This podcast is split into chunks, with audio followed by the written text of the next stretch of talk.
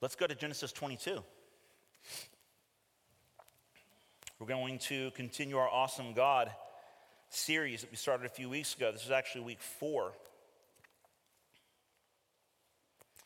This morning we're going to read almost the entire chapter of Genesis 22.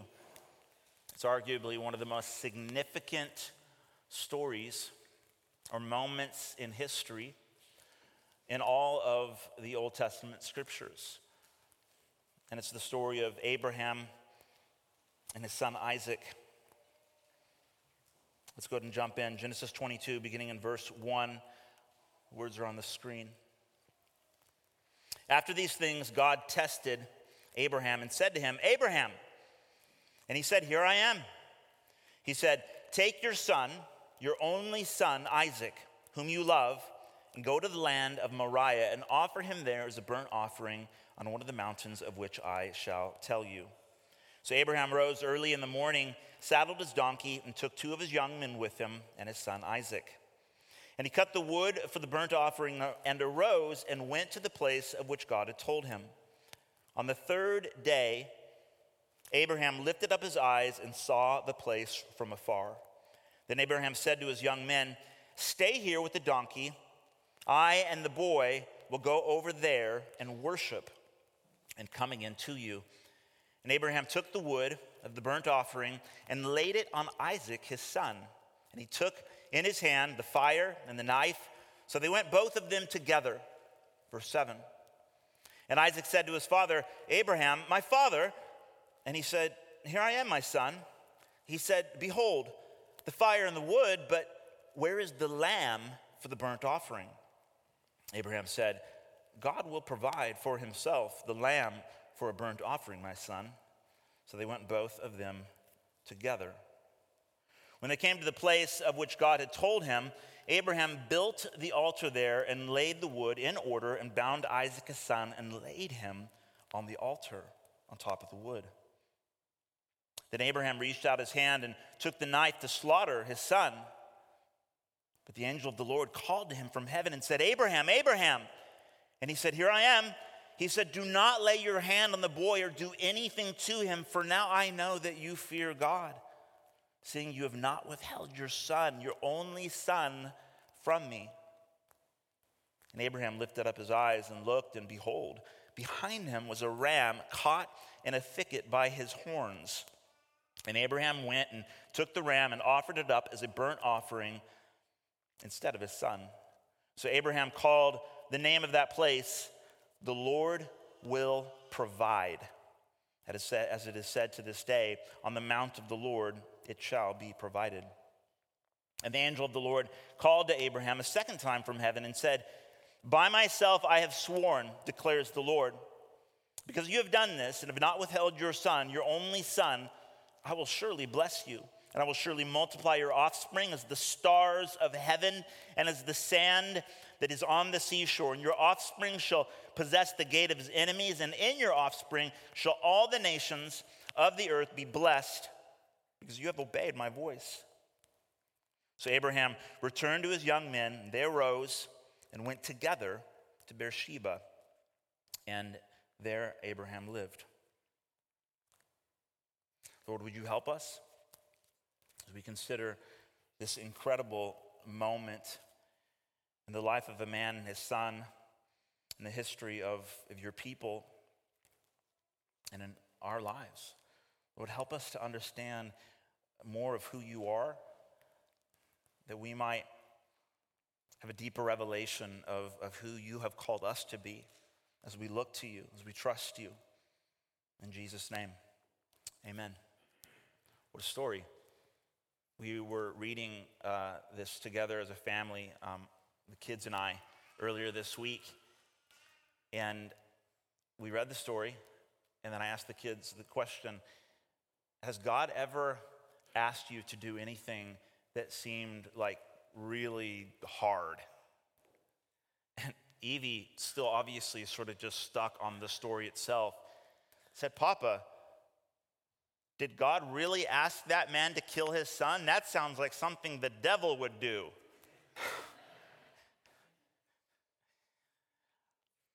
Fair enough. That, that is a fair observation.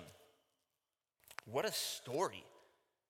What an intense moment. What a, what a, what a difficult episode the life of God and this man and his people and the story of redemption that's unfolding. This is an intense moment. In the Gospels, it shows up a couple of times. Jesus talks about the scriptures, what we would call the Old Testament, and how they tell the story of his life. He says it this way to be exact in Luke 24, verses 25 through 27.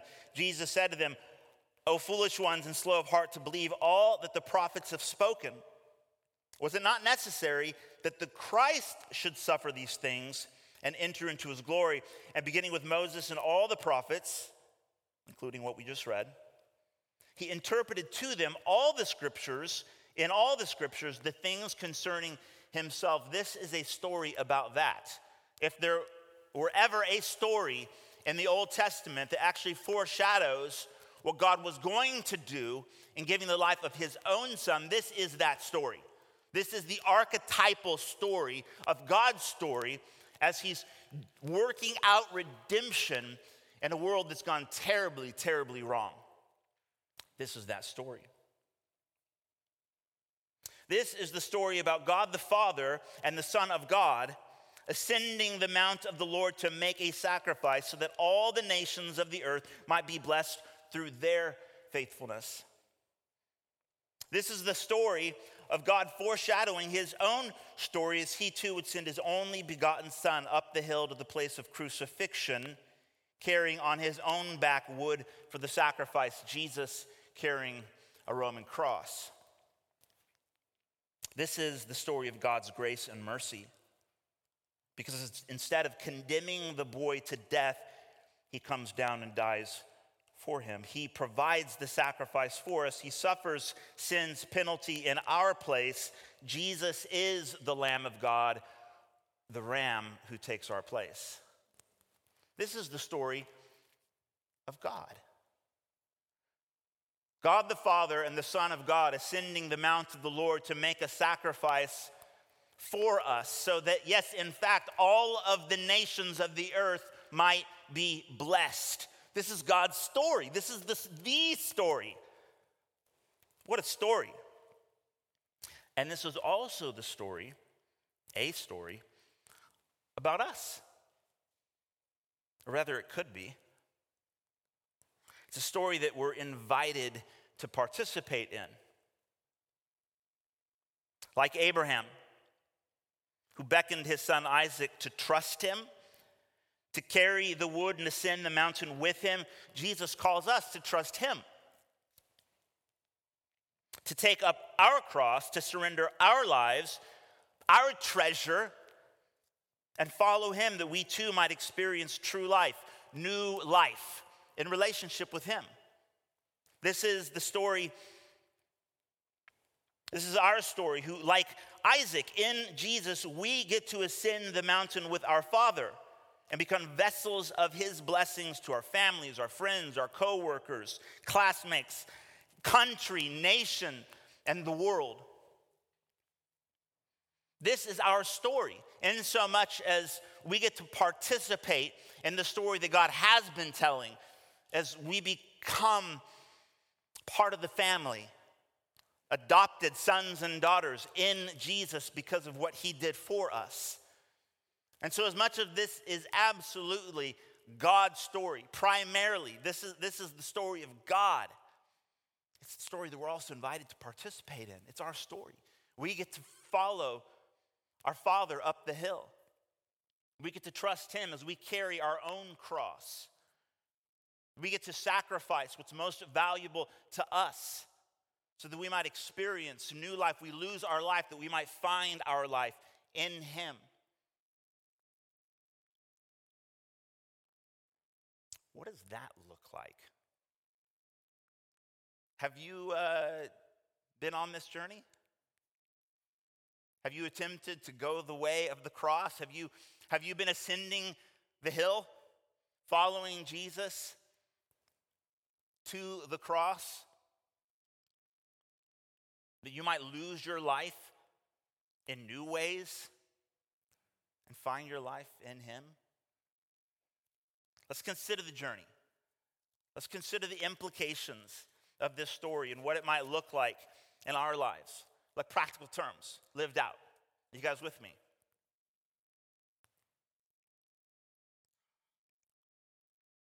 Well, let's start in the beginning, verse 1.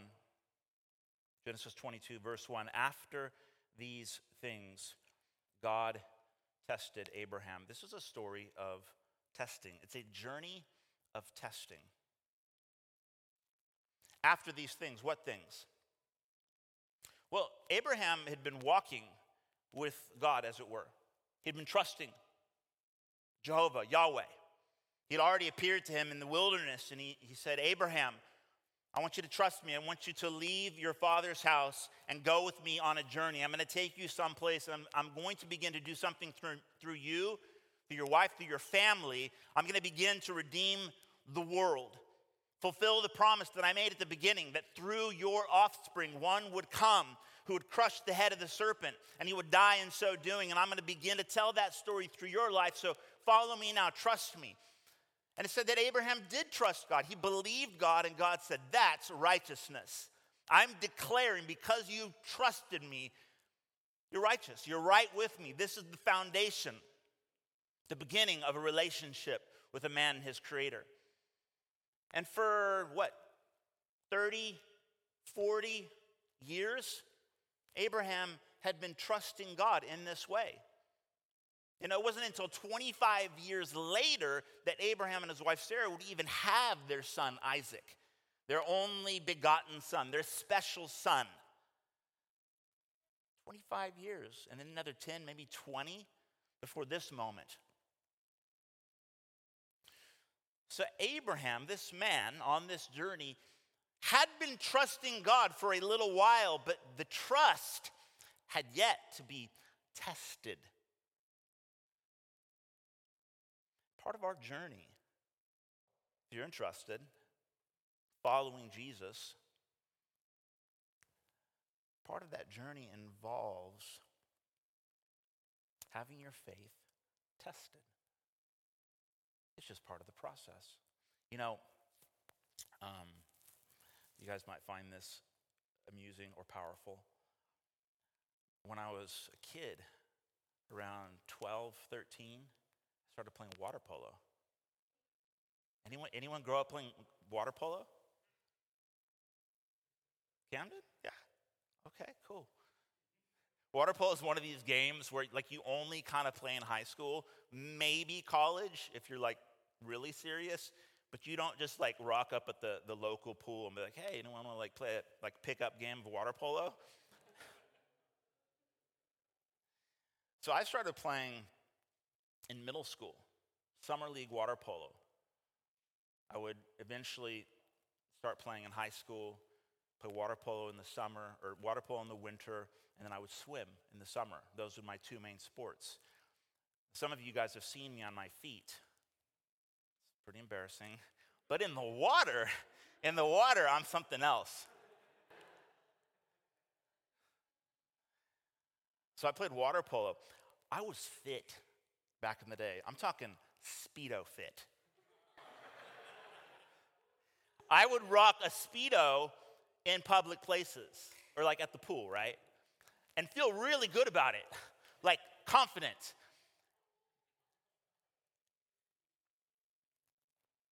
I don't know how many years it took me to finally realize I'm not Speedo fit anymore, like not even close. In fact, I've started doing exercises with my kids, uh, me and my three kids. I'm trying to exercise at least four times a week, uh, mainly just for like my emotional health, stress, that kind of thing. And uh, we've, been, we've got a good little rhythm going. I think we might actually be forming the habit. And um, it only took me a couple of weeks to realize, like, wow, I am properly out of shape. Um, I'm no longer speedo fit, but in my mind, for years. I'm like, dude, I played water polo. it's funny how we can have these sort of mental or cerebral sort of um, versions of faith. To be sure, it begins by believing something. They say eventually it has to begin to work its way down. But as long as it's only internal, as long as our faith is merely cerebral, I don't know that we're actually experiencing biblical faith at all. Because elsewhere, we're told that faith, unless it's worked out, i.e., unless it's evidenced in like actual real life activity, it's not faith at all. It's just something we're believing.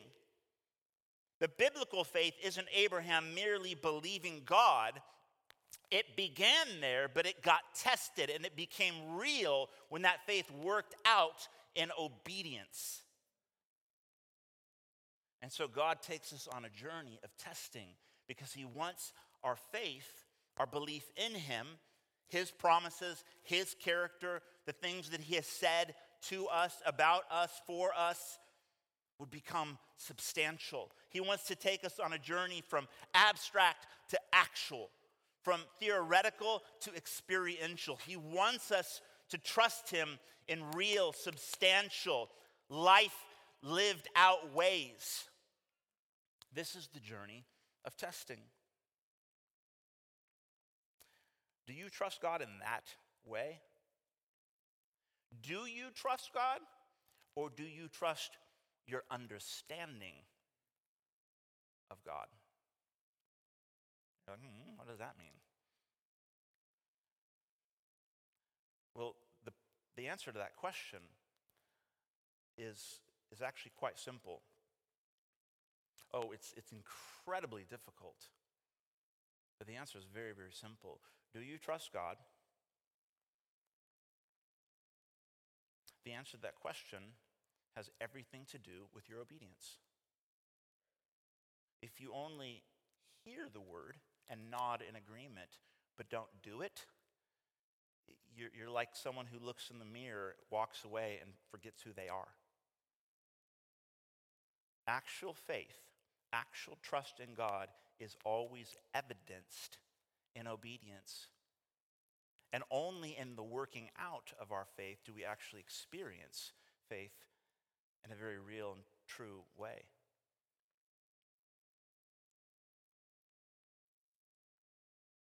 I will surely bless you, and I will surely multiply your offspring as the stars of heaven and as the sand that is on the seashore.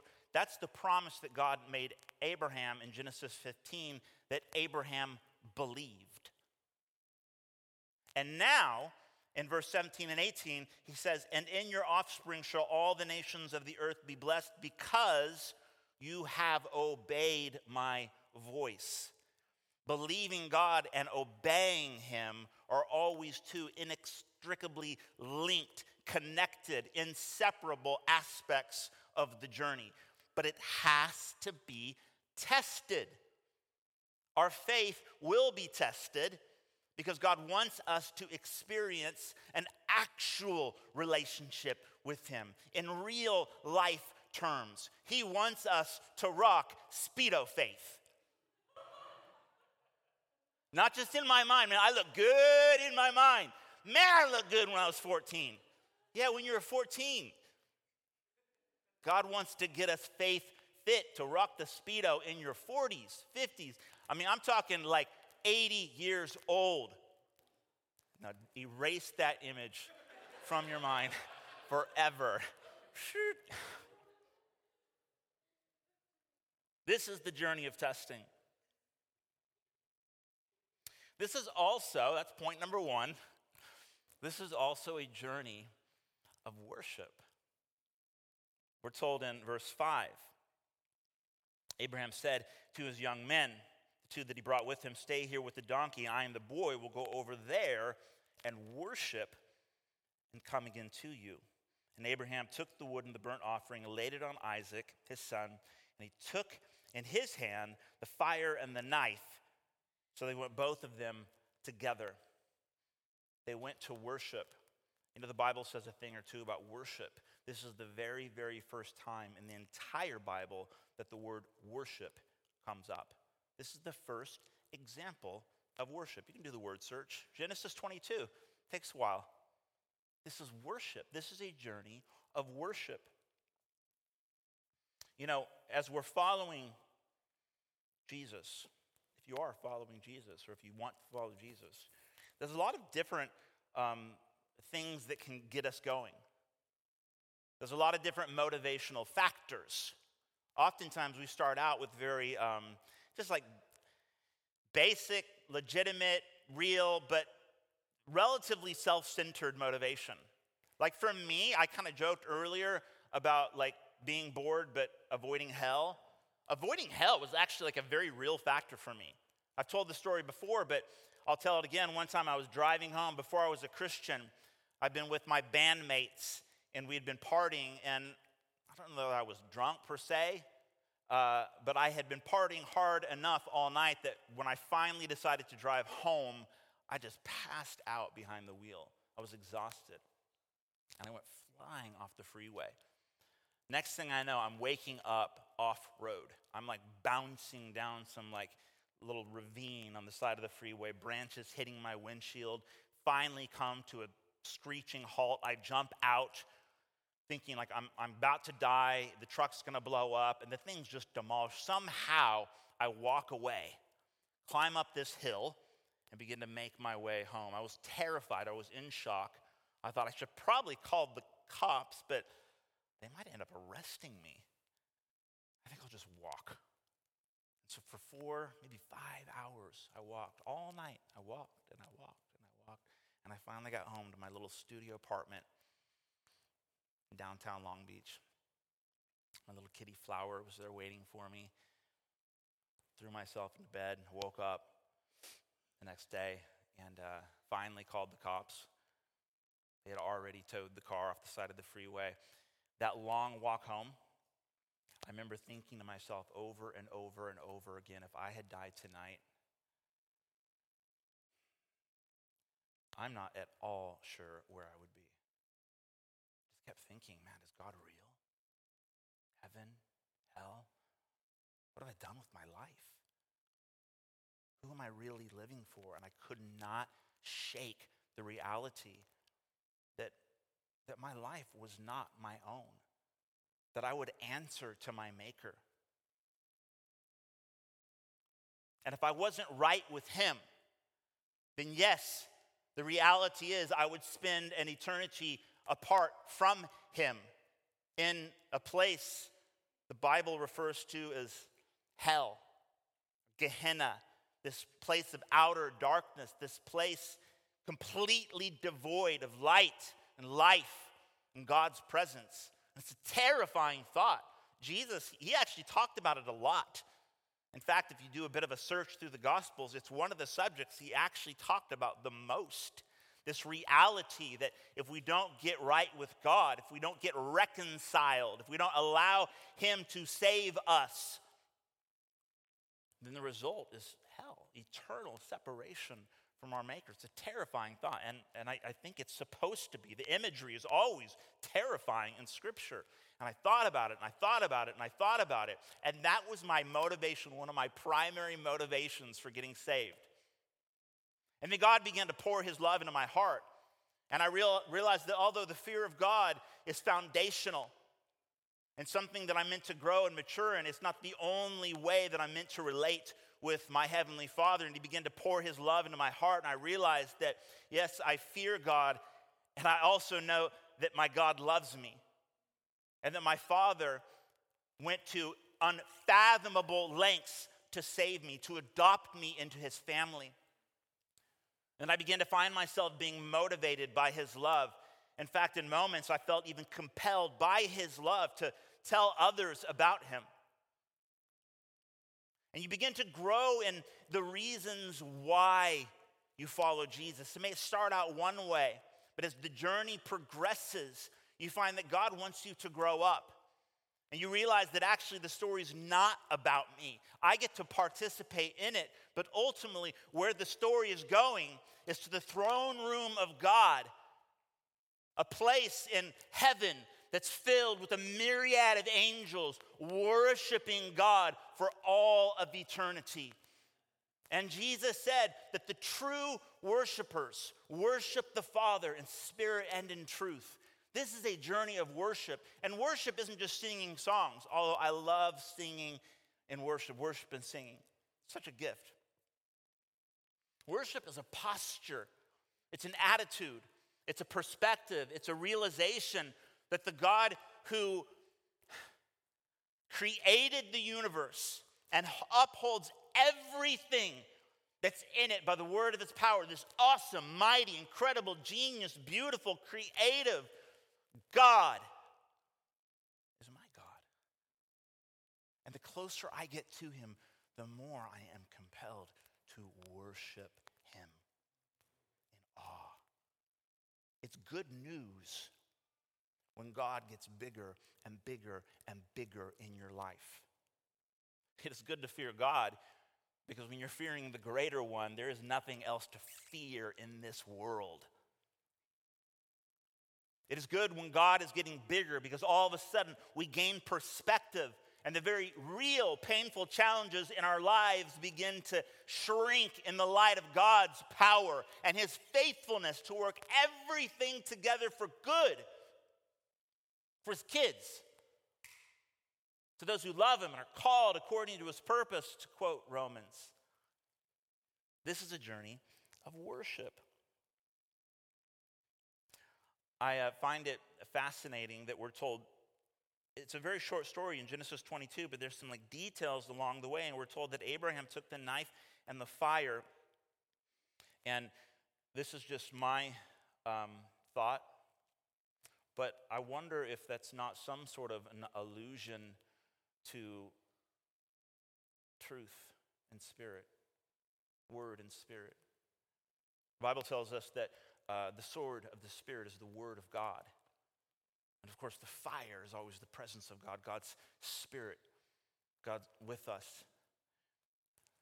And along the way, the true worshipers of God worship the Father in spirit and in truth. That's why at Grace City we say that we exist so that anyone might experience truth and grace. There's a lot of different words that you might use for those two categories. But we learn to worship the God not who we've simply made up in our minds, not just the God of our imagination, not the, not the God who I've created in my image, but the God who exists in truth, the self defining God, and the God who is present with us by his Spirit. Finally, lastly, this is a journey of together. In the story, we're told three times that Abraham and his son went together. When you're reading Old Testament scripture, when you're reading sort of um, that literary genre that we find ourselves in in this passage, you got to look out for the, uh, for the symbols, for the patterns, the parallelism, especially if you find yourself into some poetry.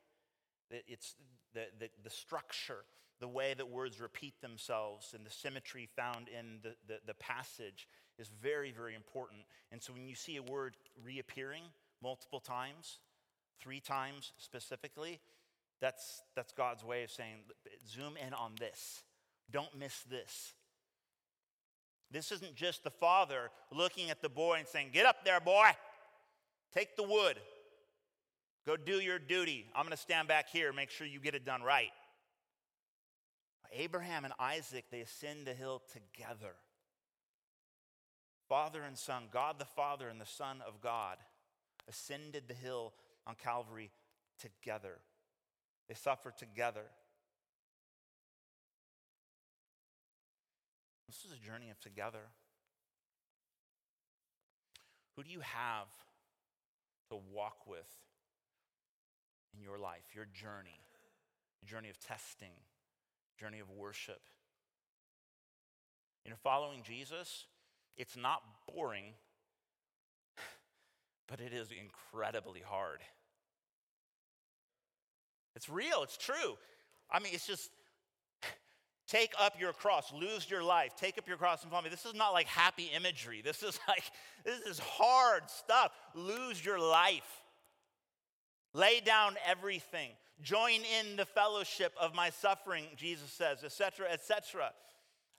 Oh, it's, it's the best life you could possibly ever live, filled with satisfaction, joy, and peace, hope. Did I mention joy? And joy, and joy. It's the serious business of heaven, to quote Lewis. Joy. It's a journey of peace. It's a journey of discovering what life is really all about, and that is not about you. It's a hard journey, and Jesus strengthens us. You know how? He brings brothers and sisters around us. We never go it alone. Some people might say, oh, it's just me and Jesus. I walk with Jesus. Jesus had a body. Jesus had a body. Some of us have this idea of Jesus as like floating head bobble Jesus. He's just kind of like, this is Jesus. He's just the head, just the head floating around. Jesus has a body arms and legs, hands and feet, fingers, a mouth, ears, the works.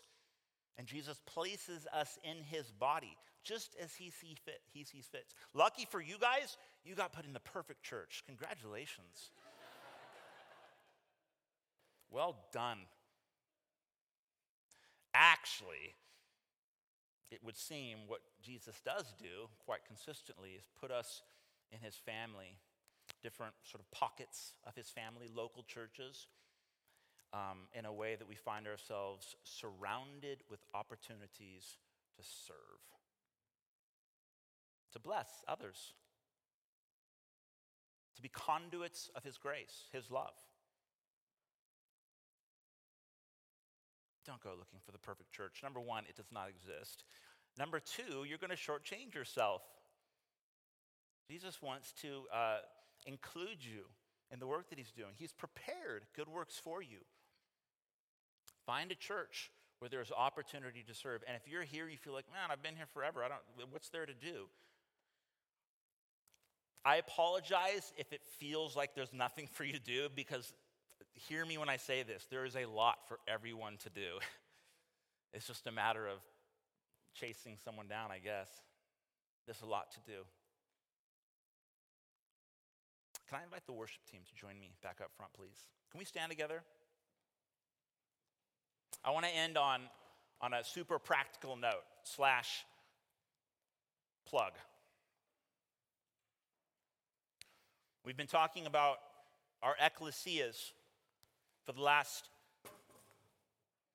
few weeks, few months. Um, ecclesias, it's the Greek word for church. It's what we call our small groups. So we gather here as sort of in a communal way, as a, as a large family, which is awesome, super important. But then when we leave here, we also gather in, in, in homes, as it were. Smaller groups where you can have more intimate conversations, get to know each other. And when it comes to following Jesus, this journey of together, guys, it doesn't get any more practical than, than going out of this place and finding a small group of brothers and sisters that you can, you can sit down with, begin to open up. Um, some of you have stepped up to say, look, I'll lead. I know the whole COVID thing still makes everything very, very complicated when it comes to gathering, but I'm willing to figure it out. I'm, willing to do whatever it takes to serve others and to not try to do this alone. And so I want to encourage you. We're going to keep talking about it. We're still sort of getting all the details nailed down and figuring out well, who's doing what and time and location, et cetera, et cetera. We've already got a bunch of details on the website. Just go to gracecityportland.org, click on groups. It's right there. It's really easy to find. We got a little map with the different things going on, and we want to begin to fill that up more and more. Some of you need to be leading an ecclesia because I've talked with you about it, and I know that, that you want to, and it kind of seems like Jesus is, is leading you to do that. And um, I want to encourage you, challenge you. Guys, go for it. Do it. Open your home. Begin to facilitate those, uh, those evenings or those moments when, when people can come together and you can figure this journey out together. No one has to go it alone. Father, help us. Thank you for the way that you have been so faithful to us, the way that you lead us. Holy Spirit,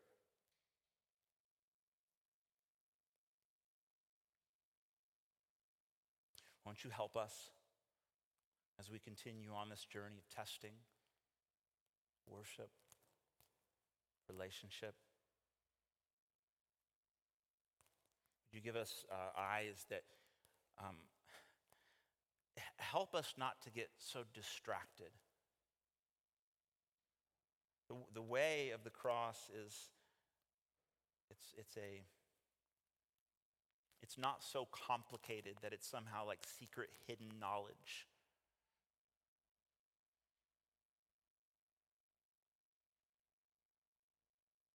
Your ways are certainly above our ways, but you've given us everything we need to follow you, to trust you, for life, for godliness. Won't you help us?